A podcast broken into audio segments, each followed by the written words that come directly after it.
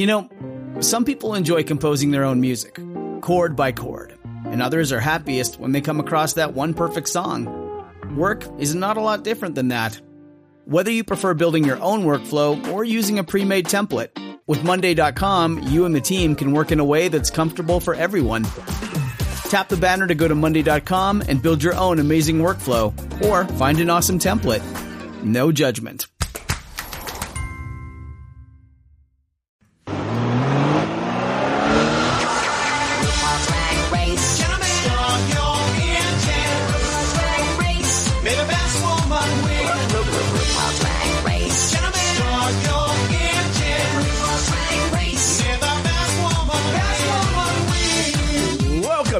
RuPaul's Drag Race recap show for season 5, episode 7, titled RuPaul Roast. My name is Joe Batanz, and I am joined, as always, by one hubristic co host.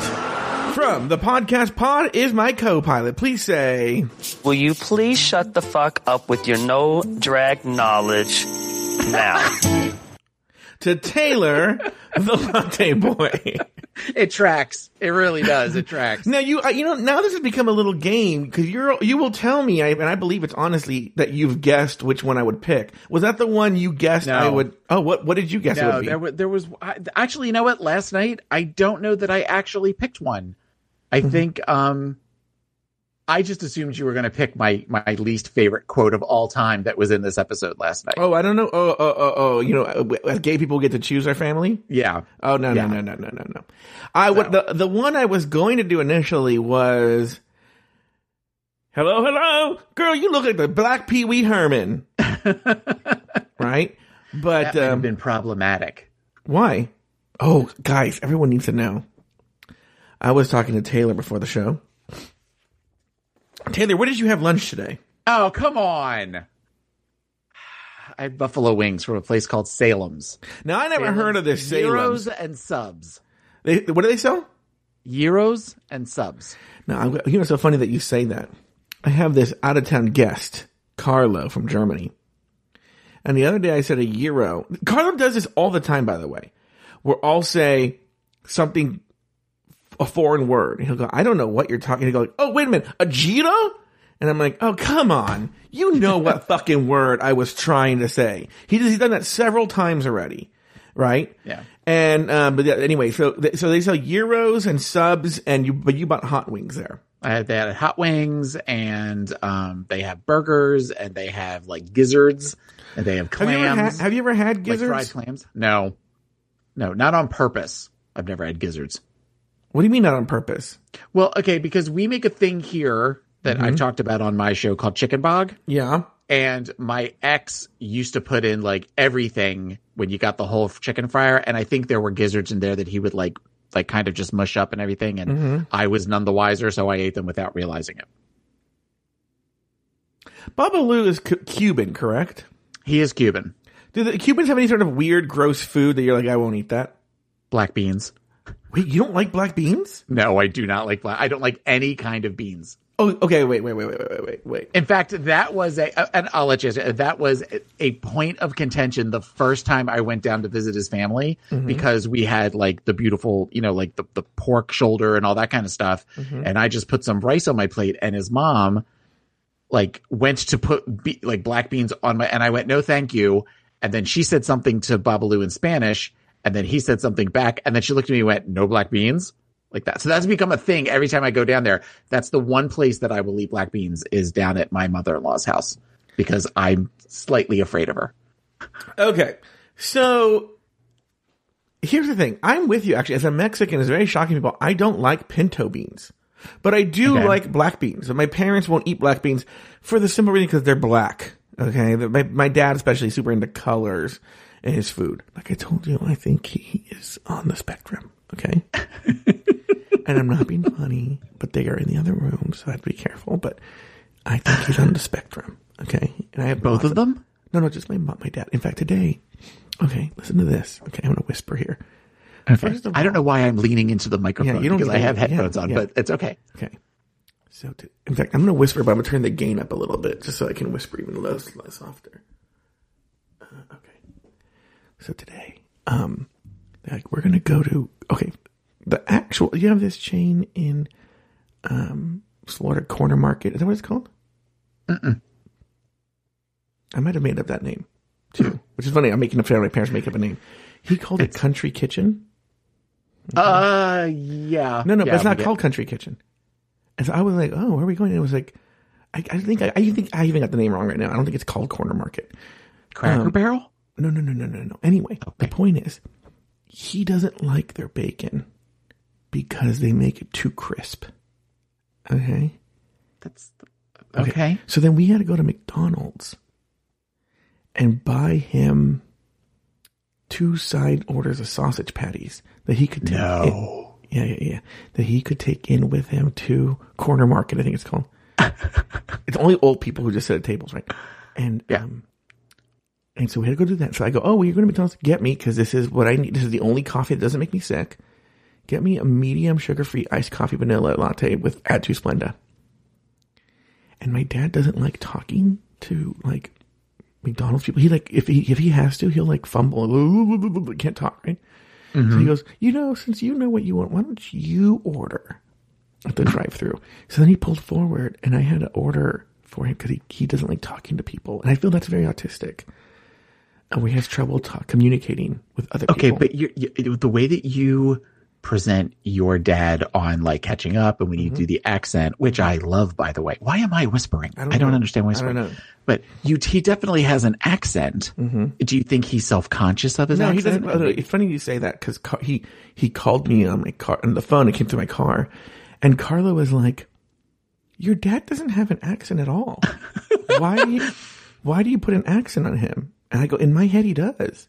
Carla goes, "He has no accent whatsoever." And people have said that before. He has no accent. I just want to meet your parents one day. Well, you can meet them. Carla wanted to meet them, and um, and they. I was like, no, because you know Carla's twenty three, Uh huh. and I know they would be like, And they know you. Yeah, and they'd be very side eye. Okay. So I after today they asked how We're to go up and work on social studies homework. We'll be Yeah. down in a little bit. so today they asked how old he was, and I said he was in his early thirties. And they were like, Oh, okay. Um, but he doesn't look in his early thirties, and he's not in his early thirties, you know. Anyway. So lied. You, you told a I, I lie. lied. I lied. Right. Right. But you, you, big old queen, you know, emphasis on the old, like me, my age. I'm like, oh yeah, you can meet that. For, yeah, meet Taylor. I don't care. hang, out and stay Oh, here. thank Stay God here. he's got a gray beard. Okay, this one's fine. This one's fine. In fact, speaking of Carlo, the other day uh, I was showing Carlo around, but of course, and this always happens when people come in from out of town. But it was literally raining cats and dogs on one of the days we were supposed to drive all over. Literally, it was literally raining animals yeah. from the sky. Yeah, animals were raining from the sky. It was gross because they would splatter on the floor. And I it was, going to say, what does that? What does that do to the Yeah. hood of your car? It's awful. It's all dinged in and everything. So anyway, we I wanted to show him this. We were driving by UCLA, and there's this beautiful uh, building at UCLA that everyone would know called Royce Hall. Because it's always like because it's in Los Angeles and they need like oh we need a a college you know a place that looks like a college building you know it's, uh, so many TV shows and movies have used it as the quintessential college building you know Okay, it's like oh you should a- columns, columns, uh, it- it- that kind of pull stuff. up Royce Hall, UCLA. You'll see. You. I go. I've seen this before. You know. And R O uh, Y C E. R O Y C E. Yeah. And uh, it's in, like it's literally in a million movies and TV shows and everything like that. So it, it ads for being in college, you know, just like oh, like sol- college sweatshirt ad, anything, right? Just because it's in LA and it looks just like a college building. It's like oh, we're we're here, you know, because we had to wait for something. So um. Yeah, I've seen this building a million times. Yeah, yeah. So, but when we, we find parking right in front because it's raining cats and dogs and it's the weekend. But, but we can't, it's so, it's, it's, it's a building that's outdoors. And so it happened to be that as we're pulling up, Taylor the latte boy was returning my phone call. Or did I call you? Uh, I, I'm not 100 percent sure. One of the two things happened, right? And so since it's really raining really hard, I, I think, I feel you called me because I was, I remember when you called, I was lost a little bit in the campus. I don't think I'd called you while I was lost. Okay. Anyway, so um, but you were returning my call for sure, And um, everybody knows I have to say that because Taylor doesn't want to be known that he ever he calls me. Okay. Anyway, I, never, I know. Yeah, no, Yeah. that's part. That's part of my contract. Yeah. it's good that you. so uh, it's pouring rain, and I and as I'm talking to Ta- Taylor and I are talking, we're talking about uh, you know, it's basically it sounds like this essentially. You know what we're doing now, and we're just shooting the shit. Cause I haven't talked to my friend Taylor in days, maybe a week. You know, it's been a long time. And so I parked. I know what we were talking about. Oh, I know what we were talking about. We'll get to it in a second. So, um, now it's pouring rain, but I find parking in front of Royce Hall. So I'm figuring, and I also have this app called Dark Sky. Do you have Dark Sky, Taylor? No, I don't. It's a great weather app. It's fantastic. It'll even tell you rain will stop in 10 minutes. And it's strangely, I wouldn't say it's on the minute, but it's strangely accurate. More accurate than you would think in a weather app. But it'll say, you'll get an alert. It goes, on your phone. It'll say, drizzle starting in four minutes. And you're like, Oh, I, I have something like that. Yeah. I have a um, my weather plus. I think. Oh, okay. So I knew that the rain wasn't going to last for much longer. So we're sitting there shooting the shit. And sure enough, as Taylor and I are talking, uh, the rain stops. And I want to say two or three minutes after this rain stops. I can't wait. In fact, I even comment. Carlo's playing Doodle Jump on his phone. He's not into this at all. Yeah. Even though, even though it is, I'm on a speakerphone. Yeah. He's getting his own private drag race recap episode. yeah, which is funny because you know he and I had um. The- Jesus Christ! What the fuck was that? what is it? My Siri just kicked on. It scared the shit out of me. What did you say? I, whatever I just said to you. I'm charging it, and all of a sudden, it's it something came up, and it scared the. I apologize. Well, I'd no, like that- to think you're going to edit that out, but I know you're not. going to. No, I'm not to. going to. That happens with my Alexa. I've actually changed the name from Alexa to um, C O M P U T E R because um, if I say Alexa, a million devices will. In fact, I'm going to tell you something. This Alexa thing is out of control. I already have two Alexas, uh, dots. At no cost to me. I've never paid for what I'm going to show you right now for both of these things. I have another, it's still in the box, Echo Dot, and a Google Home Mini, still in the box. They've just gotten them for free. From who? This one, because I bought a television on Black Friday, Okay. that's where the Echo Dot came from. Right. This one is sort of my fault. I saw on um uh one of those like deals ads that there was some sort of promotions that if you had Spotify Premium, if you just had it, yeah. you were entitled to a free Google Home Mini. Uh-huh. And so I was like, well, if I'm entitled, I'm gonna fucking get it, right? I've had this for about three months and now we opened it. The plastic's still on. You should Anyway, just call. You should just say instead of the word that you just said, Mm-hmm. you should just say surveillance. oh, I know. Well, you, you can only choose one of four names, but I really would. But um, if I if I say that word, or if, if I even go, you'll see the little light go on. Mm-hmm. Anyway, the point is that um, we're we're sitting there, and Taylor and I are talking about um, Bon Appetit test the videos, right? Right. And about a few minutes in, after the rain stops, did you hear Carlo say this? Carlo goes, "Okay, can we just do this later?" I heard him say something like that. I had a hard time hearing him Uh-huh. compared to you. Yeah. So there were a couple of times that you were. He said something to me, and I just kind of did the ah, okay because I had no idea what he said. Well, he's very soft spoken. First of all, I'm very loud, and he Yeah. He's very this. His voice is very thin, and you know. He doesn't, so it, everyone that we've talked on speakerphone cannot hear a word he's saying, and he's trying. He's like, he's like, you can see him like, like trying to scream. He's like, I said that I'm not going to that restaurant, and they're, they're like, we can't hear you. So anyway, yeah, Stop whispering. and I was So- like, I at that moment I was like, oh, well, excuse me, Taylor, I have to go because someone needs to go. Which, by the way, we're sitting right in front of it. He could have just on his own two feet walked over and looked at it. Why does he need me? I told him what it was already. Well, maybe he was nervous. Why does your father not want to talk to the drive-through people? because he's autistic. okay, and the other thing is, is um, he could have also just done the thing. Now, maybe this is a cultural thing. Maybe they don't do this in Germany.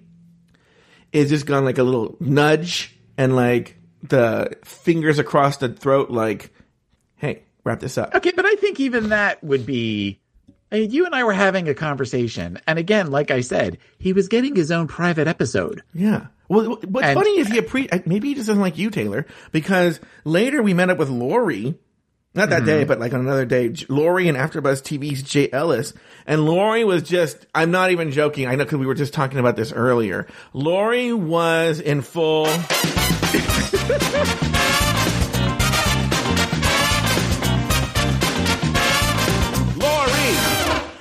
and he was. Hey, just- Carlo, did you fly here on a plane? How was that airplane food? Let me tell you all about this airplane. we talk about it. It's already been released, but because you got to get into this months later. But we, we, Lori and I get into this. But Lo- Carlo was like, fit, hand on fist, so enthralled that he's like, and at the end he goes, "I got to get my own podcast episode." You know? Oh, Yeah, I know. Well, maybe. Yeah, I don't know. Maybe he just wasn't Noted. amused by. All right. I think because we were talking about Bon Appetit. But we talk about Bon Appetit on here. People probably in their cars want to do the same thing. All right, this week the live. want to go flying off the side of the road. like, oh my god, enough about Andy and Claire and Chris Morocco, who I Hmm. still want to have sex with so badly. he mentioned his wife's name on the, the latest episode. Steve? No, apparently his wife's name, I guess, is Amber. Oh, They- interesting. the, one, the episode where he makes the chocolate cake and he's talking about coming home and his wife and the kids were like everything was a mess. And Mm-hmm. I just thought that he was ta- he was talking to uh, Brad Leone about it. And I was just it was very weird. you know what we're going to do, Taylor? Just to stop this, we're going to have to do a Bon Appetit like monthly recap show. I'd consider that. Mm-hmm. I look forward to seeing the contract. All right, this week the library is open as the season five girls take a crack at reading each other for filth. Ivy Winters is too nice. Alyssa is too extra. Jinkx and Roxxxy lay the foundation for their battle of the season. Jinkx is supposedly narcoleptic. Roxxxy Andrews reveals she was left at a bus stop, and the girls all participate in the roast of RuPaul Charles. Alaska, Jinkx, and Coco perform well, while Ivy, Alyssa, and Roxxxy struggle to get any laughs. In the end, Coco is named the winner of the challenge, while Alyssa Edwards and Roxxxy Andrews are forced to go head to head in a lip sync battle for their lives. In the end, Roxxxy's tearful confession awakens the icy heart of RuPaul, and both girls are told, Shantae, you stay. Taylor the Latte Boy named two things you liked about the episode and one thing you did not. this might have might have this might have been one of my favorite episodes of the season so far. Yeah. Well, it, I re- it's, it's a great it's a great episode. it is, I was thinking about it later, it is just a classic, perfect, Yeah. iconic episode of the series. I mean, And it- you and it- I yeah. talked briefly that like Untucked even amplifies that. Yeah, you know, Taylor was like, you, cause Taylor tells me whether I should watch Untucked or not. And he had said, you better watch Untucked. So I watched it after I took notes and stuff. And I was like, holy shit, there's just so much to unpack with Untucked that, um, that would be a good name for an Untucked recap show, Unpacked. Unpacking Untucked. Yeah. But, um, there's so much to unpack with this episode I'm talking about. You could do a whole episode on just that Untucked episode.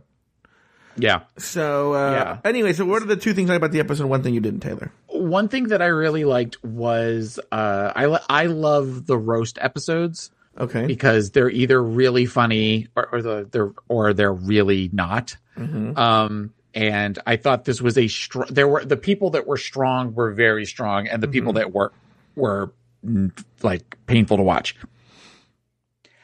Uh something else that I liked. I think some of the reads in the reading challenge were actually pretty good. Yeah. Some of the some of the early ones were pretty good. I I, I kind of disagree with who won, but um and the thing that I liked least about this is the moment I've been dr- and now it's over, so I can enjoy the rest of the season. The moment my least favorite, probably my one of my least favorite moments of all of Drag Race, and that's the fake RuPaul crying over Yeah. Roxxxy's admission of the being Yeah. left at a bus stop Yeah. it just comes off as so manufactured and so trying to be empathic and it's it just it's not it it didn't add to her brand i don't think in the way that she wanted it to I have a lot to say. I- I- you know, I will say Untucked. This episode of Untucked, which by the way, if you if you're watching this, hopefully by the time you still hear this, uh, it's still available on Hulu. I can't see why it wouldn't be. Is some a lot? I think I say often, even when Untucked is good, even when Untucked is good, it often rarely has any sort of impact on understanding the main episode. But Yes. I feel this episode is of Untucked is so integral. In fact, I want to say this might be the first time I've ever seen this Untucked because there were assumptions I've always had about this episode that sort of changed because of this episode of Untucked. Like, I instance, would completely agree with that. I always assumed Roxxxy just burst out with that confession. Yes. Yes. Yes. And yes. then it came out I of know Exactly nowhere. where you're going with this. Yes. Yeah. It was in her head. Yeah. She had gotten talking about it and it was in her head and it fucked with her while she was doing that lip sync. Yeah. And uh also what else did I think about on there? Um there were some other things that I was like this really really informed. Oh, I know what one of them was and we can talk about this when we get to Untucked. Was there's a lot god it has to do with Jinkx and Roxxxy. But there's there are elements a that I kind of makes me look at the Jinkx and Roxxxy thing a little differently in that like because Roxxxy has said this, she said this, she didn't say it now, but in interviews immediately afterwards, she was like, Jinkx is pulling a fast one on you guys. She's not the person you think she is on the show. And they kind of hint at that when she and Coco are having that conversation. You know, mm-hmm. and to the point where I kind of get it. I don't know why you need to sort of bully Jinkx, but I can get how that would be annoying. Where when the camera's on, the person's like, well, I don't know. You know, like this play, and then like they completely know. Cause they even say she can win this competition. What's annoying, I, I never knew that before. What's annoying Roxxxy, and let's say we'll put throw Coco in the mix, is they acknowledge that Jinkx is very, very strong, Yeah. but that that's what bothers them is that she pretends like she isn't, which I don't Yeah. think we ever get that in the main show. I don't think there's that acknowledgement. The Right. other thing is, I was actually really surprised from a psychological point of view because the Roxxxy admission on Untucked about the bus stop comes out of Jinkx's admission about her alcoholic mother. Right. And I would think there would be a sort of bonding over that. Oh my God. It's like you and I are sharing a brain right now. Yeah. So that There, there, even- there seems to be very little. That that could have been a moment for connection between Yeah. the two of them, and it's Yeah. not really. If anything, it's Alyssa that's being that seems to be the one that is supporting both Jinkx and Roxxxy in that moment. Yeah, but we're, we're, we're, we're doing Untucked right now. So, okay. So you did your two things. Two things I liked about the episode. Um, I also love the roast. I also think that the reading, I guess my number two thing will be that the reading challenge, you know, having seen that now that we have a totality of like 11 reading challenges, not including all stars, um, but this is actually a very strong reading challenge across Yeah. the board. Even people like Coco and Alyssa Baum on All Stars 2 went in a comical way, which makes me think, how come they couldn't read these girls on All Stars 2? Because it, it it's I don't know when it ends, but it's a very classic. It's the way the reading challenge should be. It's a they're all, everybody across the board, even if they fail, is trying to do a classic read. You know. Yeah. And I don't know why the show. I, that'd be very interesting to see when and why the show changes, and they don't Do you do think that, that, it's? I mean, there's only so many of those jokes that you can really that you can go through. Yeah, but okay. Well, well again, we're we're we're we're jumping Okay. the gun here because we'll talk about it during the reading challenge. And then uh, fi- the thing I did not like, um, there are more. And this includes Untucked, and and there might be more things I don't like about this episode, but it might be Untucked and and the episode. The choppy, manipulative editing is worse than usual. Okay. Like there's a lot of crazy choppy editing that occurs in this episode where you're like that's you can tell like wow and I don't need to be an editing expert you can tell like that's not exactly what happened in that scene Yeah. Anybody with Yeah. half a brain would be like no that this is not what happened. They, t- they totally manufactured this. You know i had a question. I didn't go back and research this. I didn't do anything. But i do know they're known to move uh, moments on, around episodes like especially elimination day moments. So it might be in another episode but they put it in a different episode. But it seemed to me, and I, I haven't gone back to double, triple check this. It seemed to me that the way they were doing, Alyssa and Coco were doing their makeup,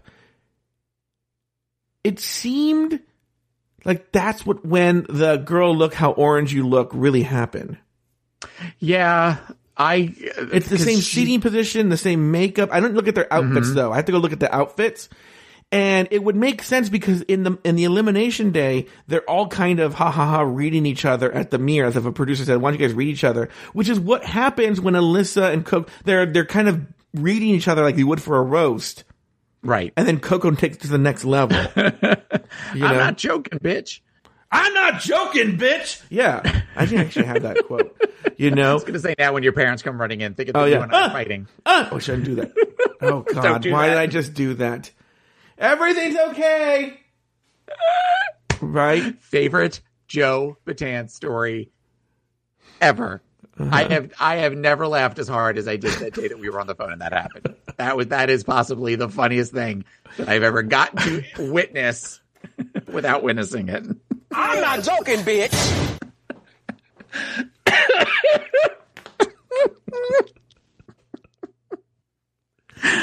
Oh, All right. you. After Jade's elimination, Coco is relieved that she was safe, but shaken by the fact that she was so close to elimination. Ivy Winters is congratulated on her win. Roxxxy is starting to get annoyed with Jinkx, and Alaska is frustrated because she has yet to win a challenge.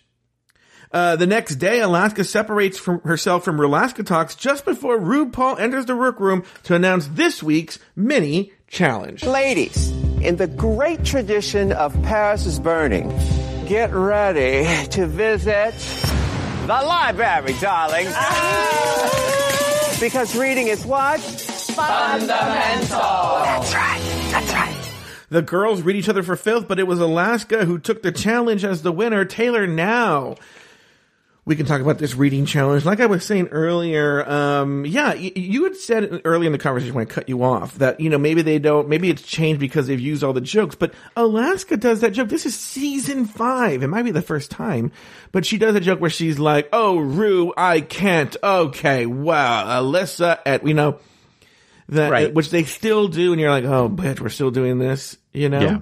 So I don't know if it's that. I don't know what it is. I almost wonder. Is she the really the first one that did that? I don't know if she's the first one that did it, but it's. I mean, this is season five, and they're still doing it at season eleven. What was the? Okay, well, I guess the, the, they've been doing readings since season two. Yeah, and they did it on Drag Race UK. I think Cheryl Hole did it on Drag Race UK.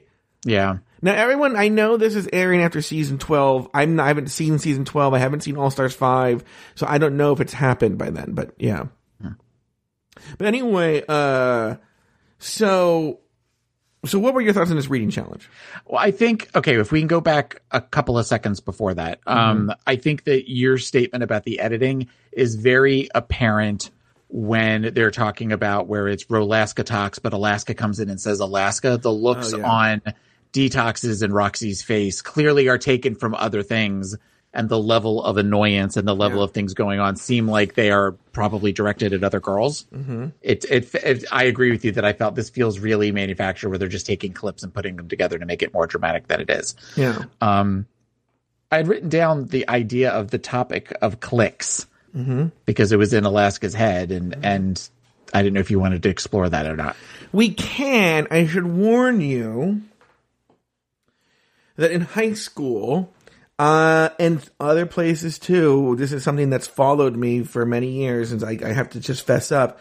I've been accused of creating or being part of cliques. I don't Okay. see it that way, but I mean, this is something that even with with disparate groups of people have said, you know, my group of friends, even though they're different, are very clicky. And I don't see it that way, but um, I guess I am. So now, now we're never as blatant as Rolaskatox. Right. We don't go like hi, even though in high school, my group of friends and I, Mercedes, Liz, a couple other girls, we were called the clique and we owned that title. Yeah. Well, you almost wear, it, especially then, you almost wear it as a badge of honor. Yeah. Yeah. So, Uh, wh- but I want to hear Right. about it. My group of friends when I was growing up, we weren't necessarily a clique. I mean, we were all close knit, but I don't know that you mm-hmm. would call us a clique per se. Mm-hmm. When I got to be older, I definitely got clicky. At work, I was very clicky, mm-hmm. and I became one of the mean girls for a while. Yeah. But I think that that also was, you know, it, it's kind of like. You know, we've talked about my experiences with bullying, and while I didn't become a bully, it was kind of fun to be able to take the piss out of somebody. And you, mm-hmm. but I also think that the difference is, you know, there was an even playing field to some. No, that's not true because there were people that I thought I was better than at, at previous jobs that I've been at. Yeah. You know, when you just sort of have that where you almost look to get with get with your other friends and just kind of talk shit about somebody. My I had a couple of people that I used to work with that we all couldn't stand our supervisor, and we used to talk shit about her, all- like to her face. I mean, it Yeah. was it was bad, but it was it's it's it's you kind of miss that miss that clickiness Well, sometimes. you know what's funny is I kind of feel here at Afterthought, and we're not even that big. I feel there are a couple of clicks. I feel that there's the Joe Laurie Taylor click, and then I feel like Evans sort of developed his own click with the rumor mill. I appreciate you saying that I'm part of the click. I there's times that I think it's it's really it's Joe and Laurie click. It is, but And I just kinda- here. you were, you were- here, so I wanted I didn't want to make you feel bad. okay. All right. Just uh, there's part of me that I'm like, well, that's really nice to say, but then there's Yeah. other I'm like, that's not true. But okay, that's at least at least I know that my my uh But I feel like the, I of feel like perception are accurate. Then it is sort of interesting to me. I feel like the rumor mill is sort of a click, and that when I went in one time to sub for Evan, it, I felt it. It felt very like, and now that was a different dynamic where like daddy's in the room, and so we're gonna act weird and different. But especially because you made them all call you daddy. yeah, and also that I was wearing, um, I couldn't think of a joke in time. I'm not gonna even try and bother. You made Uh, Evan place your order for you through the drive-through. Yeah, Evan has his own little weird click over at uh, in the rumor mill, and I think it's just and maybe now you're the the mental health professional. Is it just a natural thing for human beings to want to be in cliques? Yeah, well, I th- I don't know that it's want to be in cliques. I think it's that people want to be in a tribe. People mm-hmm. want to feel a sense of belonging, and when you find people with similar interests, similar styles of communication, similar sense of humor, and you you have that of where there's everybody wants to be part of the group, but they all want to be their own individual person. So if there's four of you that are a clique, and mm-hmm. then suddenly a fifth person comes along and they want to be a part of that, there is that feeling of um, you know, people can get defensive and people can get very uh, territorial about that sort of thing. So it has to be where almost like a group has to decide, a tribe has to decide on some level if they're going to let in another member. Yeah, You know, and that and that member, that fifth member, using an example of four, has to be able to show what skills they bring to the table and what they bring to help keep the keep the click, You know, and then it just starts over if a sixth person or a seventh person wanted to come in. yeah, yeah. Anyway, so okay, so Rolaskatox. Uh, by the way, Michelle, Michelle and Rue are a fucking clique, you know, and she's like, Oh, I don't like cliques. I'm like, oh really, bitch? Really? Clique is what got you this job. Yeah, exactly. The click is exactly what got her this job. Uh, all right. What about your thoughts on the reading challenge, though? Um, uh, the, the few thoughts that I had was I don't know that Alaska was the funniest. Yeah, I thought the one who was the funniest actually was Detox. I felt like I laughed more at Detox's than anybody else's. Mm-hmm. Um, and I guess my the one thing that was frustrating about the reading challenge, even though I did enjoy more than others, was the Jinkx, the way they edited her to be really overreacting to the jokes with the like throwing her head back and doing the silent screams and just the it was really distracting. I mean, I get that they're all kind of screaming at everything and and they all think it's funny, but it seemed like hers in particular were really over over the top. Mm-hmm. I know there's a scene in a later episode where she's doing that and it's it's right in the heat of all of the Jinkx Roxxxy stuff. Mm-hmm. And Roxxxy looks so annoyed at her while she's doing it that mm-hmm. it that becomes that becomes what I remember about whatever that challenge is. yeah. So what were your thoughts?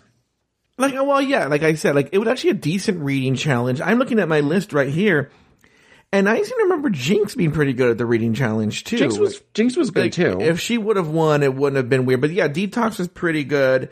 Again, like I said, across the board, even Alyssa and Coco, who again in All Stars 2 are notoriously bad to the point where it's hilarious, sort of bring it in a more traditional way.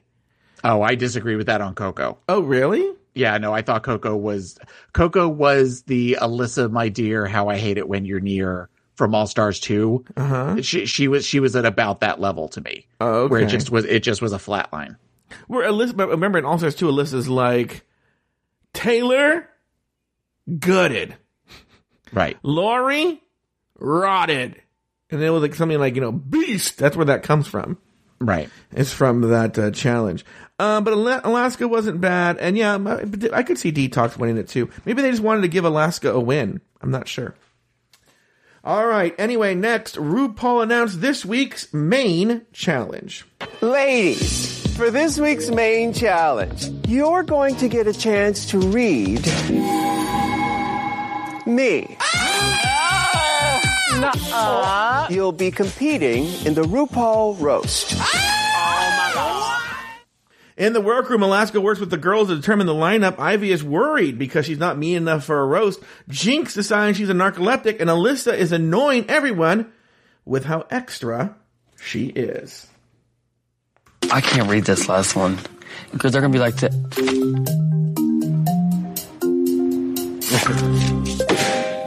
Huh. oh my gosh, my, my Oh my gosh, y'all, I can't do it. I'm gonna have to rewrite it. I'm gonna read y'all the beginning of mine. Tell me if it's too much. RuPaul, where should I start? With the cracked out beginning of your career or the cracking of your voice at every live performance? Oh my gosh, y'all about this is too much. Is that too much, Roxxxy? All right, Taylor, your thoughts on everything that happened in the workroom. Alyssa was so amused with herself. Well, but this kind of this is this episode speaks to this is a classic Alyssa Edwards Yeah. episode. This is like Because- you know it's so funny. Before you go on, we're we're concurrently covering season seven with um, with Lori Roggenkamp, Yeah. and I feel we season seven, episode seven as well, where I feel that was the episode where everyone fell in love with Katya.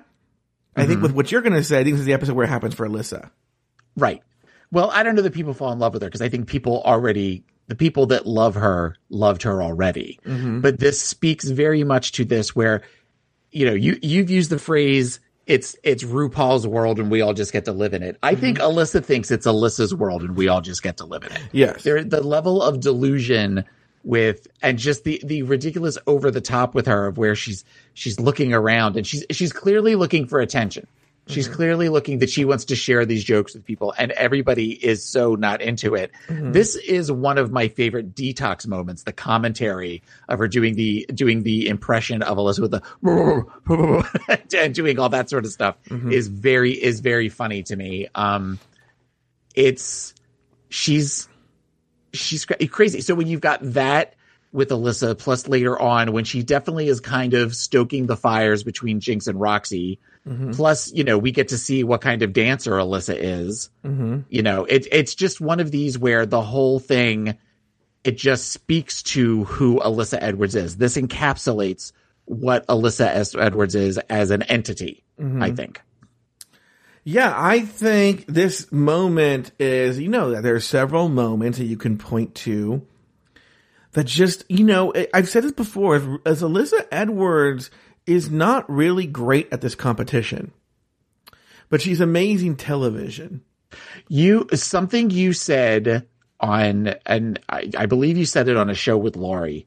Um, you said that Alyssa is not necessarily a great. Okay, when I say this, just hear me out, and I know that I'm paraphrasing. Alyssa is not great on her own. Alyssa is great when she's around other personalities because she's the last one to get the joke, but she's the first one to make the joke Yeah. without realizing it. And she's very much of the where she's she's just this force. But when you watch like the show she had on Netflix and the the other show that she's got on World of Wonder Presents, you know, it's it's not about that. It's it's about just her thinking that she's like the shit and she's the biggest thing in the room with all these other people who are justifiably can think the same thing. Well, yeah, I think the mistake that people who produce TV shows with Alyssa is that they think she is the lead when actually she's the funny side character. So for mm-hmm. instance, let's take Will and Grace. Like Will and Grace themselves are kind of boring. They're the leads, Right. right? Who are the funny ones? It's Karen and Jack. But if you had a Karen and Jack show or a Karen or Jack show, that wouldn't be very funny. You know, you need to see Karen and Jack interacting with Will and Grace That's Right. what makes them funny. And that's the same thing with Alyssa. You need to see her, Alyssa as the Will and or Grace as the lead of the show just isn't going to work because there has to be some sort of level of gravitas to her that she can Right. carry it. And she doesn't have that. And she, that's why the shows essentially fail. She needs to be interacting with people. Well, it's sort of like when, and we talked about Alice, the TV show Alice recently. Oh, by the way, I got alerts from everybody as if he was my boyfriend. The guy who played, um, Philip Tommy. McKeon, who played Tommy, died. yeah, died. And everybody yeah. was messaging me, including saying like I was the widow. Yeah. so that's only because you wear that veil when you Yeah. go out. Um, so you know, one of the most popular characters in that show was Flo, mm-hmm. And she was Flo was in some ways the Karen Walker of Yeah. Alice. Mm-hmm. So they eventually gave Flo her own show, Yeah. and it bombed. Yeah, Do you remember the with- name? Do you remember the name of her show? I'm gonna assume it was Flo.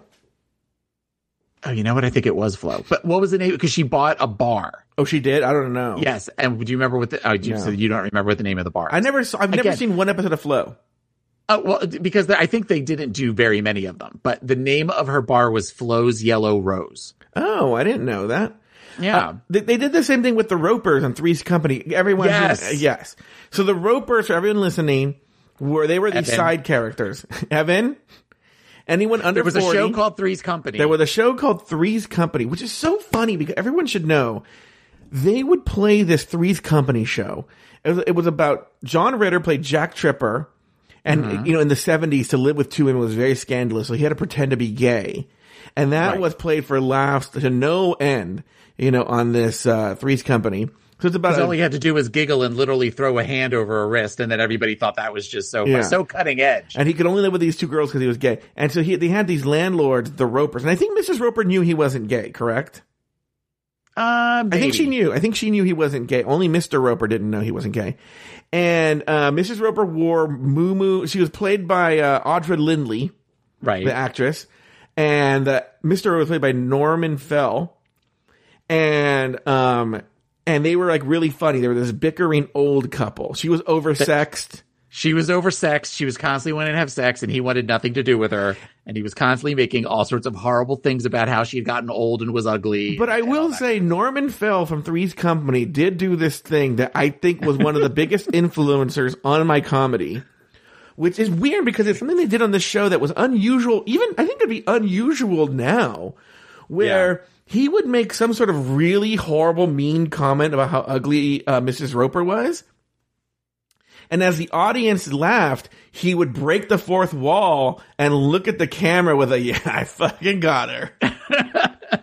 Okay, so when you, I started to type in "Did Mrs. Roper" on Google, the third thing that comes up is "Did Mrs. Roper know Jack was straight?" Let's Yeah. see what the answer is. Okay, we're gonna find out what the answer is right now. He, Mrs. Roper, and Janet were all out at the Regal Beagle in the second episode. The Regal Beagle was the name of the bar they The to local go to. bar, yeah. And Mrs. Roper saw Jack checking out flirting with the waitress and asked if he was really straight, and he told her he was. She promised she would never tell. Yeah. Okay, so she did know. Do you think she? Because so then what happens is the Ropers got super popular. The. Oh, well, the one thing I was going to say was so the reason you know I would think I was even too young when the Three's Company first aired, but they re-ran the show like nobody's business on daytime TV, Right. Or like after school. Yeah. So that's how I got to know the show. Is in like when I was oh like maybe like eight or nine, I would see the reruns. And I just thought it was funny because Jack would fall. He like, he did a lot of prat falls and stuff like that, right? Right. But when you watch, have you ever watched it later? I, yeah, it's it's. I couldn't tell you the last time I saw an episode of it, but yeah, It, they're all the same episode, by the way. exactly. But- yeah. Oh, is that, oh, is that is that a joke on Friends where he says, "Oh, is this the one where there's a big misunderstanding?" Yeah, While exactly. watching, Three's Company. Yeah, always yeah.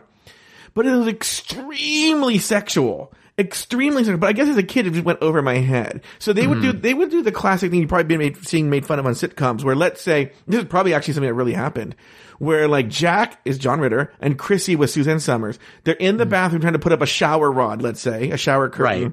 And the doors close and Mr. Roper would come in and, um, you know, you'd hear them trying to like struggle hearing, uh, uh, and she's like, it's too big. It won't fit. And he's like, just keep pushing, you know? Right, just jam it in there. You Yeah, just, gotta hit it, hit it from the side, and it'll yeah. Yeah. And then Mr. Roper would like make this like, oh my God, you know, face, and he'd barge in and be like, aha! And then he'd see them putting it on the shower curtain. Anyway, it was always that.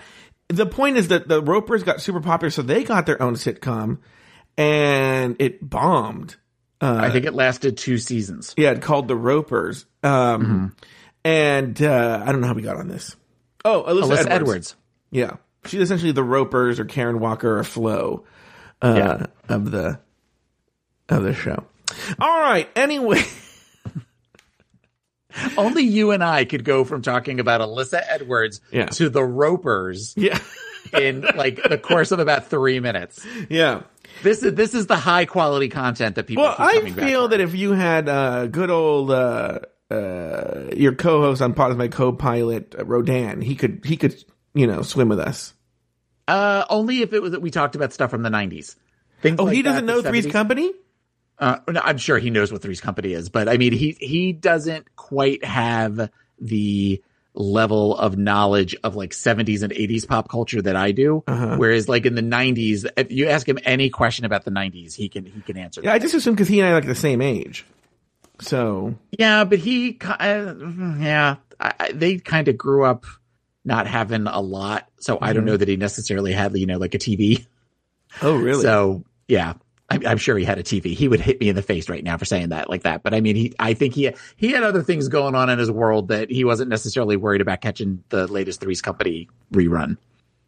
How's he looking, by the way? Everyone should know Rodan had a some sort of uh, what what is the exact, the exact procedure he had done? He had a gastric bypass sleeve Yeah, yeah, done and he's back lost- in October of 18. He looks great. He lost a ton of weight. He's lost he's lost well over 100 pounds. I think he had got lost about 130 pounds. And is he where he Um, wants to be? He uh no, he probably could have lost maybe about 30 to 40 more, Mm-hmm. but he enjoys his Jack and Cokes at night. So that Oh. has prevented him from losing all the weight that he wants to. And he's it was so long ago now at this point he's plateaued. So he's not going to lose any more unless he starts like actually exercising and Oh, I see. and doing things. So Okay. he's, but I, he never got to the melted candle phase that you see people sometimes that have that surgery. you know, almost like the, the aspirational people who think, well, I'm going to vote Republican because one day I'll be rich and I'm going to pay low taxes. Mm-hmm. Same thing with me. I have this fe- this feeling one day I will be thin and these problems will happen. And I'm worried about sort of like the droopy, you know, like the skin hanging down, maybe like the flappy necks. And has he had any Yeah. of that stuff? No, Oh, really? no, we saw, we saw him a couple weeks ago. Oh, probably a couple months ago. Mm-hmm. And trust me, I definitely, you know, we, we were all sharing a hotel room. Mm-hmm. So we were all in various stages of undress around each other. And I, he wasn't, he never, he never looked super droopy, droopy. You know, like he did, he didn't look like somebody had let all the air out of him. Oh, okay. All right. Very good. This show is sponsored by BetterHelp. All right, I got to get something off my chest. By the time I finish watching RuPaul's Drag Race two times, recording two different shows about it, and spending my entire week around RuPaul's Drag Race, the last thing I want to do is listen to other podcasts about RuPaul's Drag Race. But people are constantly saying, Do you listen to this podcast or that podcast? And I'll be honest with you, I don't because I barely have time to record the one that I do. And I this this this sits on me on my chest. So I have to get it off my chest because I'm like, is this hindering my growth as a creator? So I'm glad I told you guys this. So you guys can stop recommending shows or asking me if I listen to Race Chaser or Sibling Rivalry. We all carry around different stressors, by the way big, small, serious, silly. And when we keep them bottled up, it can start to affect us negatively. Therapy is a safe space to get things off your chest. Can you imagine I went to therapy with this? And to figure out how to work through whatever's weighing you down. I have benefited tremendously from therapy. Tremendously. And it's a way for me to work out different problems that I've had. And I've shared those problems with you before. If you have stressors in your life, you need to talk them out. That's how you release the toxicity is by talking it out. And therapy can help do that. If you're thinking of starting therapy, give BetterHelp a try. It's entirely online. When they designed it, they designed it to be convenient, flexible, and suited to your schedule. All you got to do is just fill out a brief questionnaire and they'll match you with a licensed therapist. And by the way, if you don't like your therapist, you can just switch therapists at any time at no additional charge. Get it off your chest with BetterHelp. Visit betterhelp.com slash drag race today to get 10% off your first month. That's betterhelp, H-E-L-P dot com slash drag race. All right, because it was the roast of RuPaul, who better to deliver the table visits than Michelle Visage? Alaska's told that she shouldn't have placed herself first.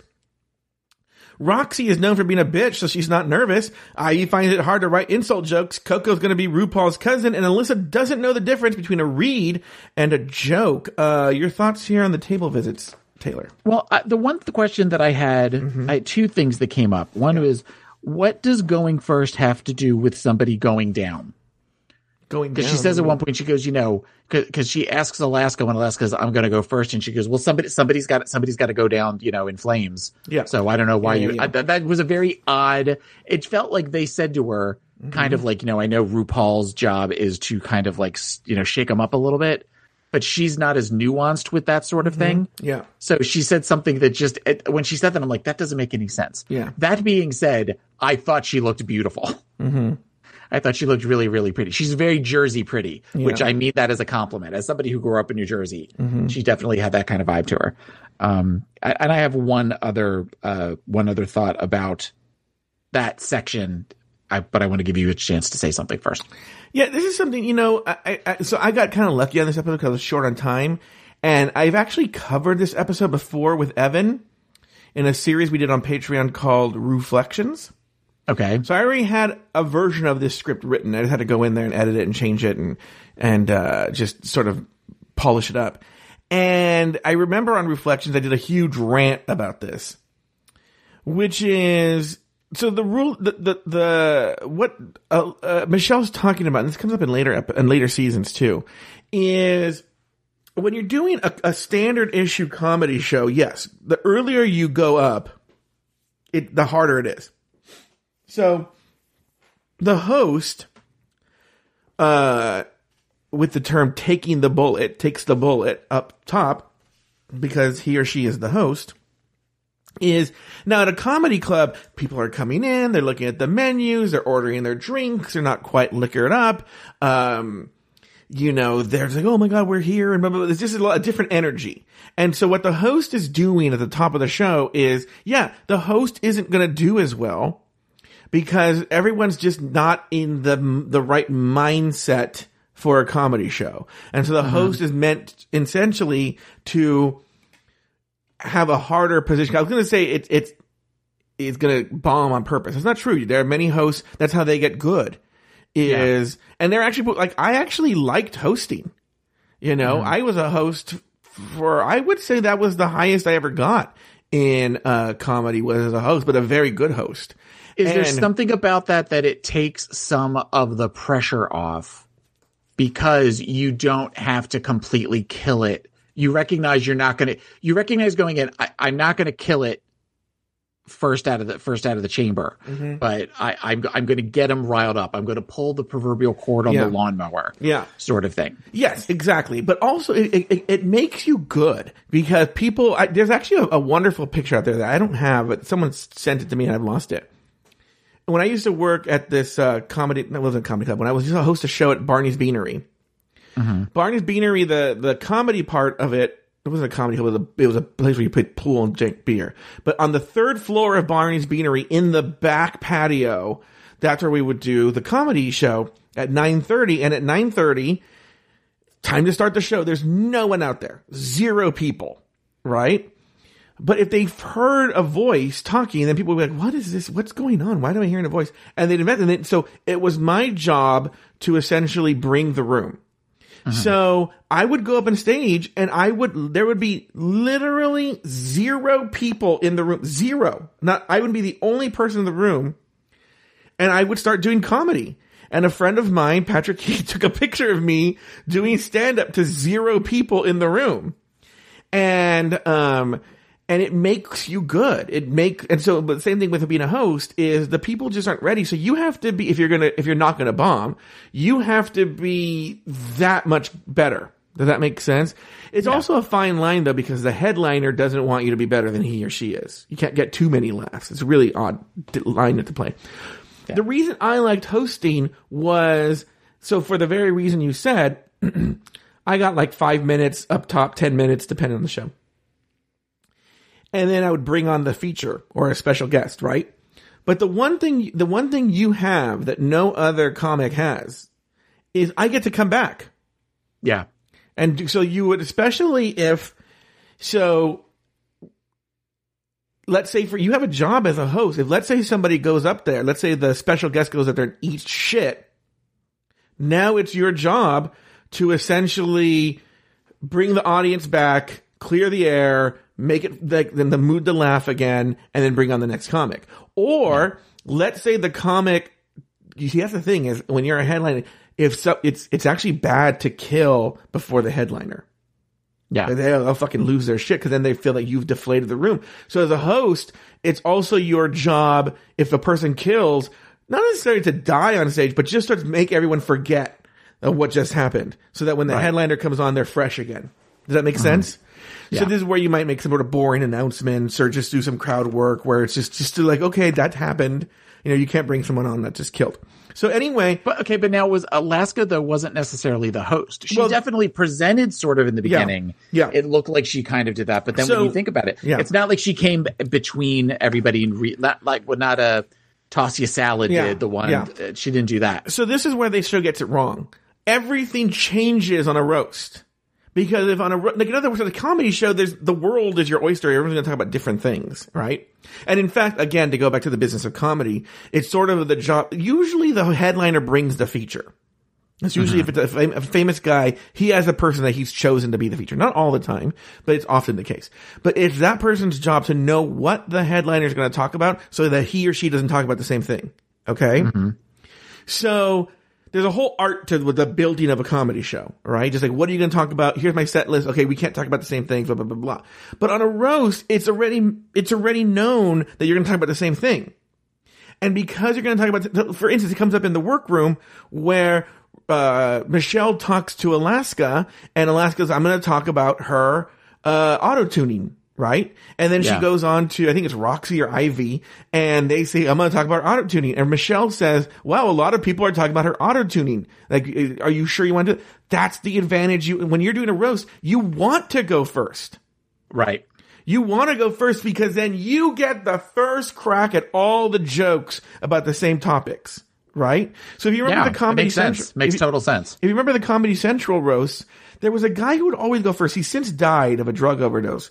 I can't remember his Oh, name. Oh, uh, I feel like it was Greg something or other. Greg Gerardo. That sounds right. Giraldo? Greg Giraldo? I think it was right. His name is Yeah. right. But he was known because he was a really good comic. He was really funny, and so because you don't want someone to go bring up those topics and fuck it all up, you know? Right. So he would be really, he'd hit the topics, he'd be really funny, and he'd be out, right? On the opposite end, Lisa Lampanelli, you always have the really strong person at the end because, not because they're a headliner, because they're so fucking good. It doesn't matter that everyone's covered the same fucking jokes 500 times. They are just gonna clean up, right? Yeah. And so it actually is, unlike a regular comedy show, it's really hard to go at the end because all, all the jokes have been done and very easy to go first because you have, you have first crack at all the jokes, jokes about Michelle, jokes about Santino, jokes about everyone there. You get the first crack. You Yeah. know, it's almost like being the, you know, think about a gangbang. Uh-huh. It really is. You Yeah. want to be the first guy in a gangbang. You don't want to be the last guy. And it's the same thing. The roast is more like a gangbang than Well, I want to be the comedy show. main guy in a gangbang. Well, that's why this summer we're going to have the roast of Taylor Latte Boy. what was the other thing you're going to talk about, Taylor? Um, just the editing, the shady editing between when uh, Michelle was talking to Coco of Alyssa eating the cookies off by herself at the wall and just Mm-hmm. the really unflattering way she was sitting and the look on her face. It, it just was very funny that they kept Yeah. panning back to Alyssa eating these cookies and it kind of, I got a good chuckle out of that. Why was Alyssa eating the cookies? I don't know. I don't. Well, I guess she had figured she'd already eaten. Oh my god, it's just too funny. I need to take a break, so she decided to carbo load or something. I don't know. Yeah. Interesting. All right. Very good. On the main stage, the girls each get a chance to get some time with comedians Bruce Vilanch, Devin Green, and Nadya Ginsburg. Whatever happened to Nadya Ginsburg, by the way? Jinkx stumbles over her words. Ivy needs to go deeper. Alaska confuses the coaches with her drag terms. Coco makes the judges laugh. Alyssa reads Santino. And Roxxxy bursts into tears after being told she's not funny. Your thoughts on the writing workshop, Taylor? Uh, Devin Green is terrifying looking. I think so too. And you know what's so funny is friend of the show, Shannon, is friendly with her and knows her. And I'd forgotten that until I saw her and I was like, I wonder if Shannon thinks she, I've never talked about that with her. So I wonder what she thinks of her. I know she really likes her. Yeah, I. I mean the, the the videos, the welcome to my home videos that they talk about, that Jinkx talks about, are some of the very first things that when we, we started with podcasting, that was kind of one of the first sources of like quotes that we would say to each other in the very first episodes of Pod as My Co-Pilot. Oh, really? Because it's it's it's. Have you ever seen those? I'm sure No. you've seen those videos. Oh my god, they're so funny. Um, I, you almost can't find them now because the woman who she's making fun of keeps suing to have them taken down. Oh, it's based on a real person? It's it's what she's done is she's found a video from the 80s of a soap actress Janice Dick, Dixon. Dixon. Okay. It's not Janice Dickinson, mm-hmm. but it's and she was on Young and the Restless. Okay. And she does a video for people where she explains how she leads this wonderful lifestyle. And it's super cheesy, like lifestyle, the rich and famous, and it's clearly home produced and all that kind of stuff. And what Devin Green does is Devin Green overlays her voice where she's pretending to say things Okay. for this woman, and she's crazy. She just says all of these ridiculous, out of nowhere things that are lots of double entendre, lots of uh, lots of things like that. That are they're just very, very funny.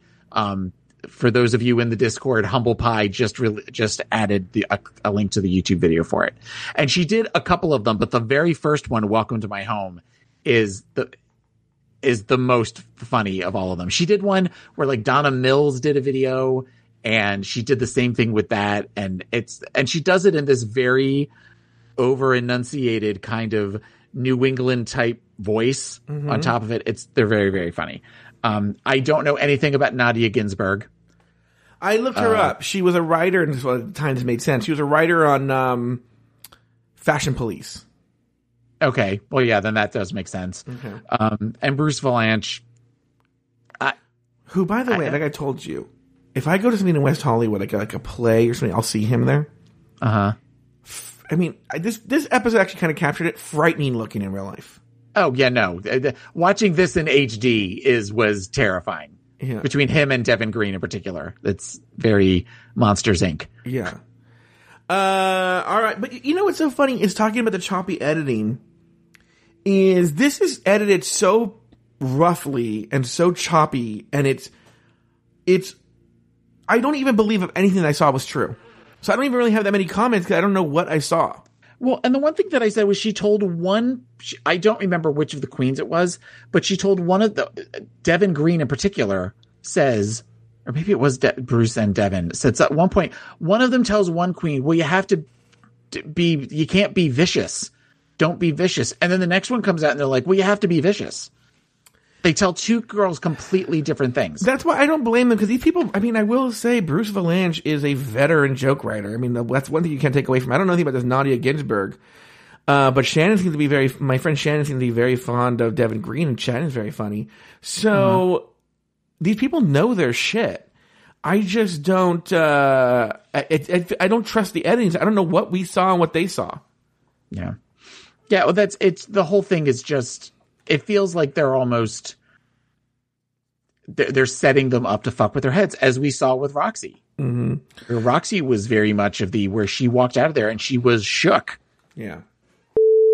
Okay, everyone, we are back. Uh, you don't know this. I had to go pee, right? and when I came back, I just saw a bag here. Uh, I don't know if Taylor can see this. Yep. That reminded me of something. And uh, I just, you know, I have a friend from out of town named Carlo. And we talked about for the first couple of minutes of the episode. Yeah. Okay. And uh, my friend John Paul works uh, at the Disney Studios in Okay. Burbank. You know. And so, what part of the we? I took Carlo to the Walt Disney Studios, and they have a Disney store, but it, it, it's like a Disney store you have at any mall, right? But then in the back, there's something called the Studio Store, and it's stuff that you can only get at the studio. And this specifically, I happen to know for a fact, you cannot get this outside of the studio. That's where you the, got my Tervis a couple of years ago. the fake Tervis. Yeah, yeah, yeah, yeah. Yes. That Daniel Brewer said you would love, and then you hated it. I know that that is not what happened. Daniel Brewer said you should get it for me, and then you did because because Taylor loves Tervises. And then after you bought it and walked out, he looked at you and went, "Well, you know that's not a Tervis, right?" Oh, that's right. Yeah. But uh, so I saw this and I immediately thought of you because it is. You can't. You can only. They don't sell this anywhere else. Okay. But then I didn't know. The problem is they had T-shirts of this, and then they have a hoodie. Okay. But the T-shirts aren't as cool as the. I mean, the the hoodies aren't as cool as the T-shirts. I think. okay. And also, like that's why I asked you your size the other day. Right. The and then told me I have to get skinny. Well, yeah, because. So anyway, there's a little Yoda on the sleeve. I don't know if you see this, Oh, cute. Okay. but what it does say on the other side. and they don't sell Lucasfilm stuff like this outside of the studio. Joe, What? that's awesome. Oh, do you want it? I'll send it to you. Merry Christmas. yeah. What's thank you. What size is it? Uh, I don't know if I want to say that on the. I'll text it to you. Is it bigger than a bread box? yes. Oh. it's medium. that's that's the part It's of it. it's child's. oh, you know what? I don't have. Oh, wait a second. I have my iPad in here, so it'll come up. So yeah, so they- Perfect. Perfect. That is a perfect size. okay, so I will send this to you. I didn't know because I was like, so oh, Merry oh, thank Christmas very much. That is that is awesome. from Afterthought Media. Thank you for everything you do for us. And then this, yeah, the little Yoda on the sleeve.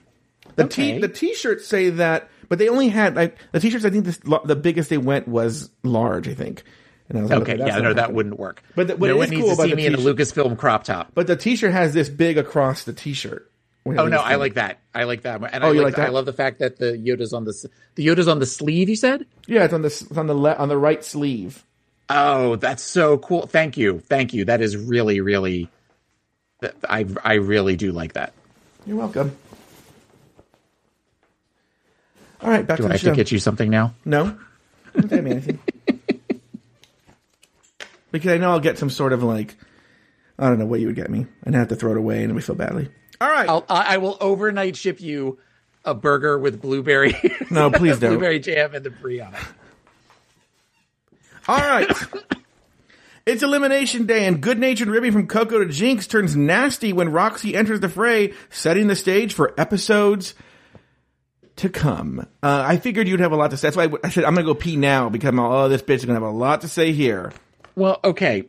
I only I didn't write a whole lot, but a couple of things stood out. One, it felt clearly like Roxxxy was came for Jinkx because she was deflecting from the mm-hmm. previous day of being told that she's not funny, and then it sounds like she was nervous going mm-hmm. into the presentation, which is a very common thing for people to do when they realize mm-hmm. that they're.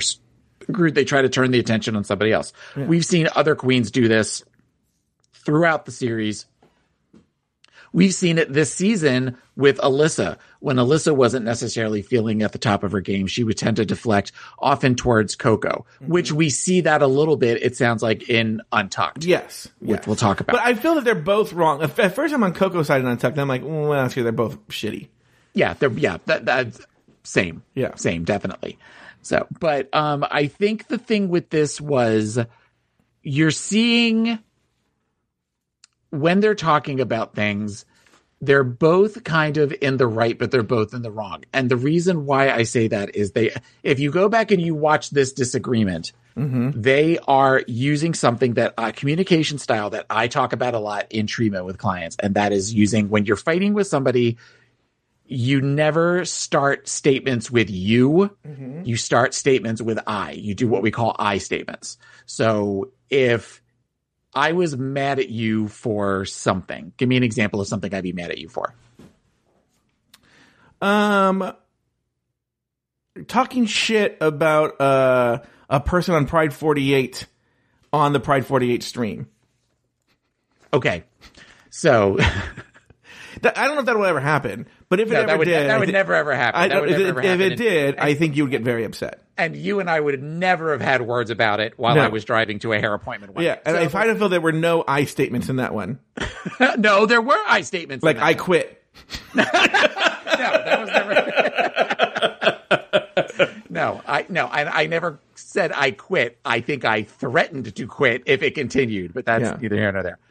Um, in saying that, if I came to you when we were talking about that on the phone mm-hmm. and said to you, you need to knock that off because it's pissing me off and blah, blah, blah, blah, blah, this sort of stuff versus the way that I said it, where I said mm-hmm. I was so mad when you did. And I came from, from the place of where I was talking about my feelings versus your, I was talking about my feelings about your actions versus going directly towards your actions. It makes it a little bit more palatable mm-hmm. and versus the you statement. Because if I start accusing you of something that you feel as though you may or may not have been justified in doing, your defenses are immediately going to go up. Okay. And whereas if I say, come to you saying something along the lines of, you know, I feel this way because of this, it's, it, you're a little bit more receptive to it nine times out of 10. And it also, it's a lot harder to argue with my feelings. Mm-hmm. You know, you're not Michelle Visage telling me that, you know, no, that's not how you feel. You know, you can't say, you know, you don't feel that way. You, no, this is what's going on. Now you can mm-hmm. say, I disagree. I, this is the reason I was doing X, Y, and Z. Yeah. And it feels like with this argument between the two of them, it feels like Jinkx starts off making I statements. Well, I feel this. I am going through this. I'm doing this. And Roxxxy initially is doing the you statements, but then Roxxxy turns it around and goes, well, I just feel that way, girl. There's nothing I can, and kind of shuts everything down in that way. So it was a mm-hmm. very interesting dynamic to watch the two of them talk, talk this through. Um, I wasn't really talking. It was just kind of an argument. It was sort of this, oh, it kind of almost ended with a agree to disagree sort of thing. But mm-hmm. I think in this regards, now again, we sort of learn things later on. It felt like Roxxxy was somehow punching up because she already felt down. Yeah. All right. Very good. I mean, I, I only looked at it because I know what happens. This is not like a regular season. I'm like, okay, we're just setting the stage from an editing perspective. I wasn't looking at the same way you were looking at it. But from what you were saying earlier, to sort of branch off of that, what you were saying reminded me a lot of, I know we all think of Marianne Williamson as a crazy person. And I, I do too. But in talking about the Course in Miracles and all that stuff, one of the things that, uh, uh, you know, a common axiom in the Course in Miracles is in my defenselessness, my safety lies. So that when you have a problem with somebody, you basically do I statements. You don't come at them because then that makes them put their defenses up. But if you make yourself vulnerable, it's hard, not that it's impossible, but it's difficult. People don't like to hurt someone while they're down. So if you if you talk about how vulnerable you are, you could open up a dialogue that leads to a conversation. But anyway, the the, mm-hmm. the, the visual I want to get to because Marianne has said this a thousand times. It's almost like every time I see her lecture, she says this one point. But I think it's a good point. Which is a good example is whenever you see a statue of Jesus, right? Mm-hmm. He's always with his arms out from his sides with the palms out. In other words, showing his vulnerability. You never see one of Jesus with like his fists up, ready to confront. No. It's always, you know, arms out, making Open. himself open. For Open to embrace you. open to embrace you or open or open to hurt him you know Yeah. and it's and it's in that vulnerability and so that like when you uh, uh, approach a conflict it's better to come from it from that perspective rather than when you're fists up ready to fight and then you're going to get to more uh valuable place once again look marianne williamson is a crazy person and i think people should stay in their lane she's good talking about this stuff i don't know if she's good talking about nafta okay Say presidential policies. yeah, exactly. Uh, all right. Uh, the roast of RuPaul. Alaska performed well, but Roxxxy followed and seemed to struggle. Next, Coco brought the house down with her characterization of a relative of RuPaul. Jinkx killed, Ivy died, and Detox dropped some F-bombs, but it was Alyssa Edwards who stunk up the whole room with her terrible performance. I thought I had auditioned for RuPaul's next See, I'm gonna stop right there for a couple of reasons. One, I'm, gonna, I'm gonna stop several times on this performance because it's two minutes. Oh, no, it's a minute long. But two, they've added these sound things. Okay, in. I wrote that down. Did they add the mic noises? Yes. Which, which is just shady. Yeah. And so the, everyone, I could do this on Audacity, and maybe if I'm feeling ambitious enough, I will do it to, at some point to my voice. Like, like Taylor. Maybe there's a chance I'm gonna change this so it sounds like Lalissa on the thing, but you know, you could easily do it with any sort of very simple sound editing software. By the way, there's a chance I didn't do this. Okay. Like she, okay. But anyways, continue on. Right. Drag Queen of the Year. Little did I know I was walking into the largest cross dressing convention of all time. but this is about you, Mother Rue. Alyssa makes those kind of jokes a lot about cross dressing and stuff. I feel that was part of the "Can I get an amen?" She finds that very funny that it's men Right. dressed as women, which I can understand the joke. It's a very old school drag kind of joke. Uh, any thoughts so far? It's horrible. Yeah. From the cracked out nights in the bathroom or the cracking of your voice at every live performance. this was the best bunch of people you could get to come judge. Can I get a gay man? See, that's a weird edit. I'm sure that bombed. Santino Rice, what the hell you know about winning something? Look, you and Coco Montrese do share something in common, okay? And that's not only your foolish wardrobe, but being a runner-up. Don't See, there's a weird editing there, and I feel there's a lot of weird editing. Like, Can I get a gay man? I, I feel the joke that we heard earlier did okay. It could be Yeah. nervous, uncomfortable laughter. get bitter. Just get better. Well, she says a lot, and then they add the. I mean, the the, the microphone uh, feedback. By the way, which happened at the perfect moment, uh, and and it has happened before at perfect moments. It sounds so artificial. I thank you and good night.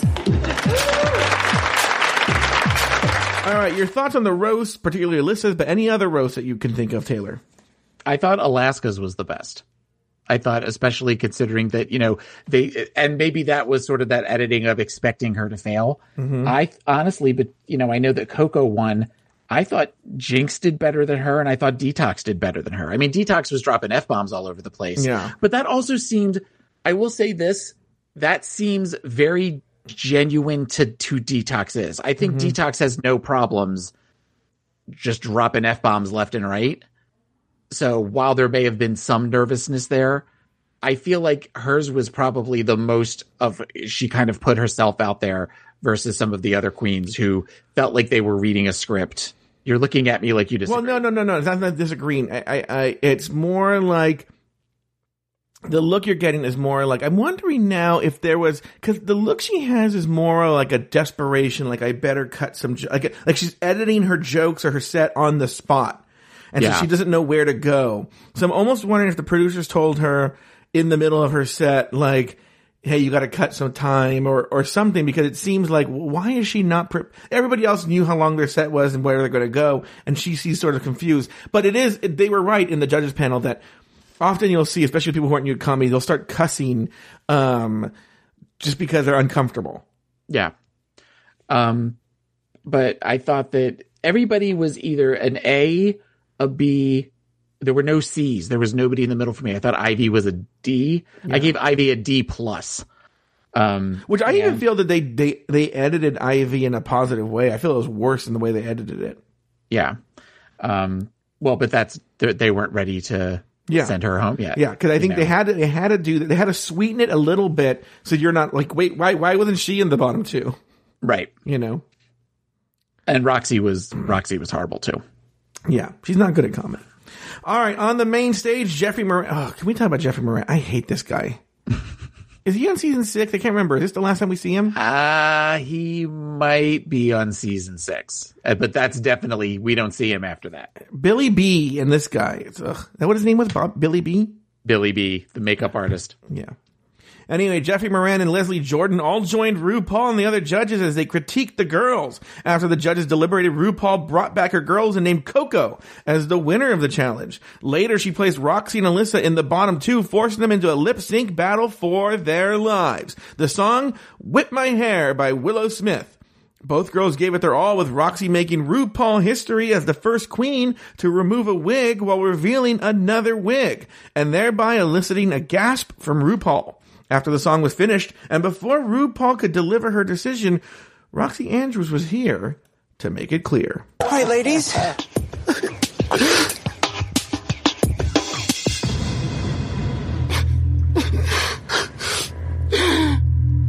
Sorry.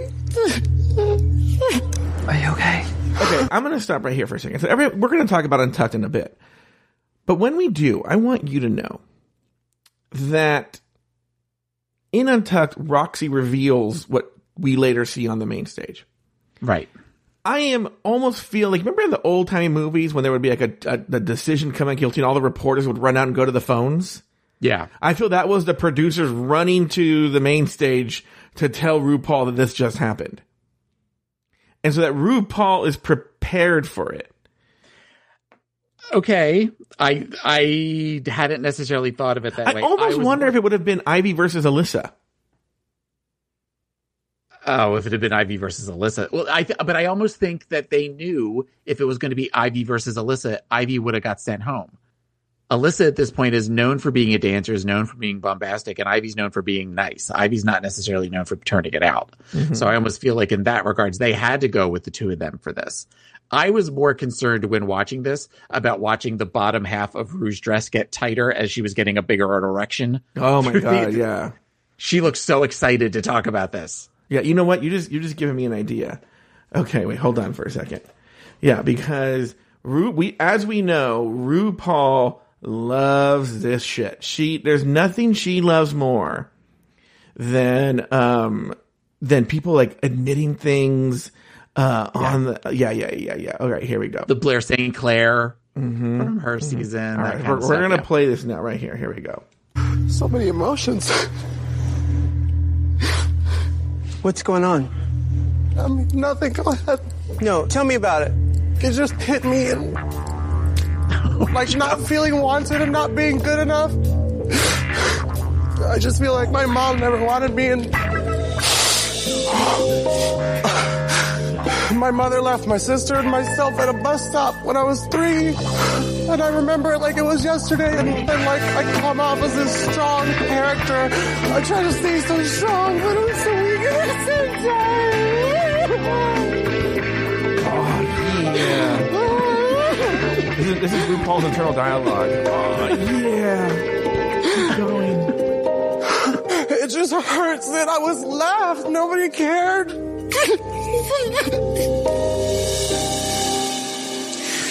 We love you. and you are so welcome here. You know, we as gay people, we get to choose our family. You know, we get to choose the people that we're around. You know what I'm saying? I am your family. Now, what's your name? We are a family here. Meanwhile, Michelle looks very uncomfortable. I love just you. Beating it I love you. table while she's talking. Okay, but okay, but the thing about that is Mm-hmm. when she says, you know, we as gay people get to choose our family. That has nothing to do with the scenario that she's talking about. Let me see if I can interpret it here. I think what she's saying is, fuck your mom. You don't need her. You have a family here.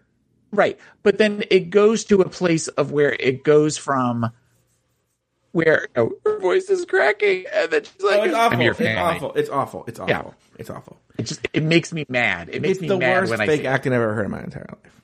All right, Yeah. here we go. All right. I've made my decision. What you two did on this runway Yeah. is the passion I am looking for. Oh my god. Shantay, you both stay. Oh my god. I'm your new mommy. You'll always be my baby.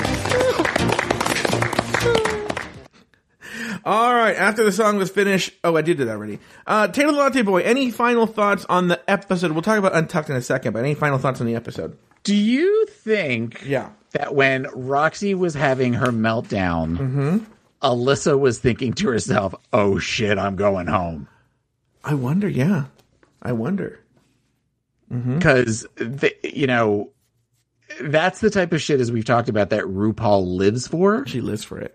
and Alyssa. Because honestly, as everybody talks about this as you know a double Shantay, th- that was the reason there was a double Shantay. This is a horrible lip sync. Oh well, no, but also they did a Alyssa's- double sashay What did I with? Honey. Yeah, they did a double sashay with Honey and um, Vivienne Pinay. Well, they did. They they sent them home. Yeah, they both. Yeah, so she had to do a double Shantay to make up the number. Oh, I see what you're saying. Okay, so they didn't run out of. Okay, but I mean, as far as it wasn't necessarily because anybody really wowed it. I mean, if anything, Alyssa I don't get the whole. I I don't get Alyssa's dance style. While everybody thinks Alyssa's, Alyssa just kind of flops around like a fish out of water. I agree. I, I agree with you. I've never. I've and we're at one point where she's kind of doing this thing of where she's got her hand up and she's laying down and she's she's not even like whipping her hair. She's just kind of shaking her head. Yeah. It, it the whole thing. She looks like she's having convulsions and Roxxxy just kind of stomping with flip, flipping her hair. It just it was not not good. So I think that Roxxxy kind of saved both of their asses with that. Mm-hmm. Um, I also noticed that now it feels like we we know going in now when they start playing the organ music, like the, Oh, you know yeah. the pipe organ music, that it's going to be a double Shantay mm-hmm. because or someone's coming back to the competition. yeah, or something something like that. It's going th- that's now the big dramatic moment. So mm-hmm. there's there's that's all my that's all the notes I have on this. Episode. Okay, so let's great talk episode. I Great episode, fantastic, epic episode, iconic episode, one of the best ever. Let's talk about this untucked. All right. So, uh, I mean, we're running out of time. Cause I Yeah, have I was to, gonna have, say, you have to go in a couple I have minutes, to go in a few minutes, but what we, we covered a lot of what we wanted to cover on Untucked. But in the Untucked, uh, let's talk first. Alyssa and Coco sort of have it out. Uh, Coco is pissed off because, uh, we find out that Alyssa and Coco had had made a sort of handshake agreement not to bring up the pageant stuff. So that Coco abided by that, but then Alyssa made a joke about Santino and Coco being both runners up. Uh, Right. what do you think of that, Taylor? I think I think in that regards, if we're not going to talk about pageants, and Alyssa brought it up, Alyssa was in the wrong. Yeah, but it seemed like the girls were siding with Alyssa. It was sort of weird. Well, something happened at the something happened at the end of the conversation where Alyssa started to say something, and they show like an untuck exclusive Yeah. where she starts to make a comment at Alyssa Edwards, and then stops it, and Alyssa chose to just keep going with hers. So I, I think that's where that was. The part of that that I think is so great about this back and forth is, and I find it interesting that they didn't incorporate this into the larger narrative of the show, was Roxxxy's statement of, I just wish at this point one of the two of you would go home. Well, this is an episode I was thinking, this is kind of why Untucked, as they've done with All Stars and Drag Race UK, needs to be in the context of the show. I've said that forever, and you, uh, you and Daniel and I had a conversation about this, and you both shot it down, and now I am seeing that uh, vindication.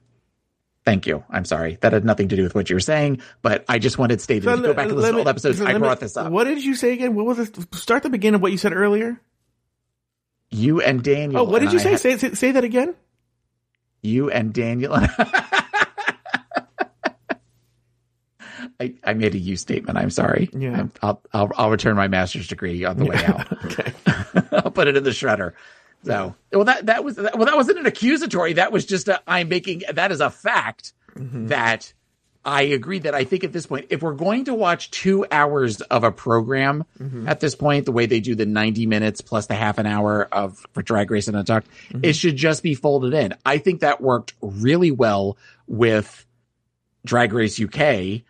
You know, plus it also kind of boils it down to the main. It's not that whole, you know, go and look at the pink box and all that mm-hmm. stuff Yeah. but I think also you've got where this scene, this particular almost like intervention of the other queens saying to Alyssa and Coco, we're going to start calling you on this because we're all sick of it and it makes it uncomfortable for the rest of us and we're done mm-hmm. should have been part of the larger show. It should have been because it kind of puts a cap on the end of that. Whereas this really kind of, I mean, at this point of it kind of ends with Alyssa kind of getting in the last word because Alyssa decides to make the snarky comment when she's standing up on the dais.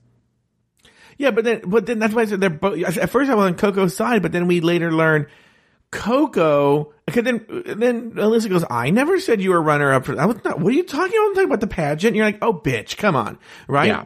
But the same thing, Coco does the same thing where she makes a joke about Alyssa, and Alyssa calls her, which actually was a fine joke to make. You know, and then Coco's like, I never said that. And you're like, you said that. Just own it. And you, you're still in the right. Right. If you just own it. I don't remember what the joke was. What was the joke? It, I I think she started to say a joke and Alyssa cut her off. I don't remember what the joke was. Anyway, um, and then next we go into the gold bar.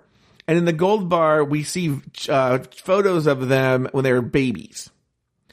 And everyone think, uh, uh, and then Jinkx talk starts out extemporaneously uh, going on and on about um, her relationship with her mom and how she, you know, has an alcoholic mother and she left the house and she feels this guilt because she left her brother there. And then that starts a conversation about Roxxxy. That's when we, that's when everybody learns about being left at the bus stop. And talks about it in a very not matter of fact way, but this is something that happened to me, and And you can, know, it's in context of what they're talking about. It's yes, not like it's totally in context, and it's you know it, this also doesn't feel you know I, the one thing that stays with me about that is I re you know she gives she gives more detail. She talks about I remember the colors of the buses. Yeah. I remember all Mhm. the different thi- you know all of that kind of stuff. Which at 3 Mhm. kind of speaks to the trauma that she went through. I mean that Yeah. is a I mean obviously that's a traumatic experience. Nobody would you wouldn't want anybody to go through that, but it still it, it's it's just it's interesting to hear that and then recognize that within the course of maybe an hour later by the time they got set up Mm-hmm. she was then performing for her life Mhm. while she still had all of these thoughts and all of these images running through her head Mm-hmm. it makes sense that she had a breakdown on the stage hmm Uh, yeah. So, and so, it- yeah. So it makes it gives the context of what we see later. It's super important. I think it needs to be folded into the regular show. Next, then they split the girls up for a reason that maybe I didn't pay attention, but for a reason I don't understand. They split the girls up. they they didn't give a reason just Yeah. after the commercial half of them were in one room half of Yeah. them in the other room and uh, they split the girls up, and then what you see is uh, Roxxxy has a conversation with Alyssa and Coco. Pretty much, and Coco joins in. I don't know if Alyssa really joins in that much. She kind of does, but she sort of mostly stays out of it. Pretty much just about how Roxxxy's getting sick of Jinkx's shit. That Jinkx pretends to sort of be like this underdog when everybody knows she's a front runner, could easily win the competition. She's just sort of sick of hearing Jinkx pretend like she doesn't understand why she like that. In other words, that she's that she feels like no one likes her. yeah And uh, did this give you? Because I know Taylor, you've said that you don't like that Roxxxy sounds like a bully. Did this give you any more insight or anything? Or I guess it does to some degree. I still think that later on it gets harder to not see Roxxxy as a bully. Mhm. Um, but I, because I feel like it is sort of, you know, Roxxxy has talked about the fact that she wanted it so bad and she wasn't feeling like she was starting to see it slip Mhm. from her fingers. The idea of becoming the, becoming the the winner of the season, Mhm. and she was seeing Jinkx starting to do better and better. So she was feeling very threatened, and that's why she was doing that yeah, um, you know, whether or not Jinkx was kind of getting that edit of, you know, you, the way we described it earlier in this episode was similar to the way that other queens from season six talked about Dela and how Dela was one way when the cameras were on and in a completely different way when the cameras were off. yeah. So, both Seattle you know- queens, by the way. Yeah, but both Seattle that that's a really good point. Both Seattle Queens. So I don't know. It, it, it definitely kind of paints a picture. Mhm. I also am seeing the show six years out, having done this show with you and talking about editing and talking about narratives and talking about storylines. Back when this was on, I was just watching it. I want to say this was a season I watched with my friends, um, my best friend's daughter, who was like 11 or 12. And it's easy to get kind of talking, like, you know, seeing it through her eyes versus seeing it through my eyes Mhm. and and talking about things in that way. So it's easy to it's easy to get swayed by the narrative, swayed by the edit. Yeah, You know, Oh, no, no, no. and you Yeah. definitely see it where J- Jinkx does Jinkx plays into that whole. Well, I'm just a little girl drag queen who's just Yeah. trying to do her best, Mhm. and it's easy to want to root for her, especially when you've got somebody like Roxxxy who is. It looks like she's punching down. Yeah. When in actuality, she's punching up. Yeah. Completely agree. I could go on and on about this, but I actually do have to go. I have to get to a meeting. Um, but uh, that's going to do it for this week's episode of RuPaul's Drag Race Recap. Be sure to join us next week and every week as we continue to discuss, dissect, and deconstruct every episode of RuPaul's Drag Race Season 5. So, for Taylor the Latte Boy and myself, Sashay away until next week. Thank you for listening to RuPaul's Drag Race Recap. Have something to say? Email us at dragracerecap at gmail.com. Follow us on Twitter and Instagram at Drag Race Recap. If you want access to more content, support us on Patreon at patreon.com slash afterthought media. You can follow Taylor the Latte Boy on Twitter and Instagram at PIMC Taylor.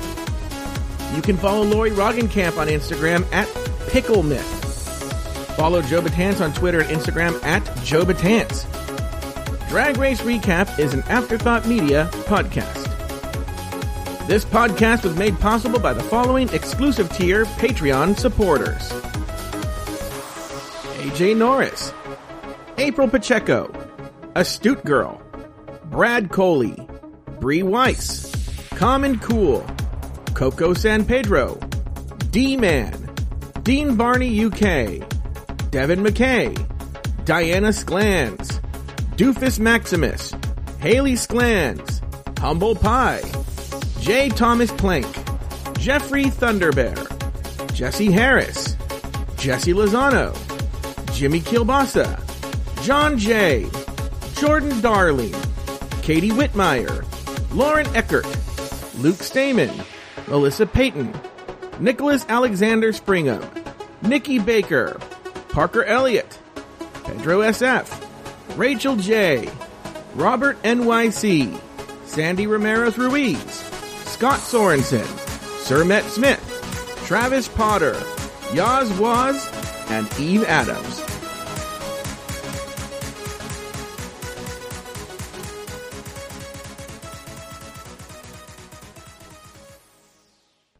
Thank you to BetterHelp for sponsoring the show. If you're thinking of starting therapy, give BetterHelp a try. Get it off your chest with BetterHelp. Visit betterhelp.com slash drag race today to get 10% off your first month. That's betterhelp, H-E-L-P dot com slash drag race.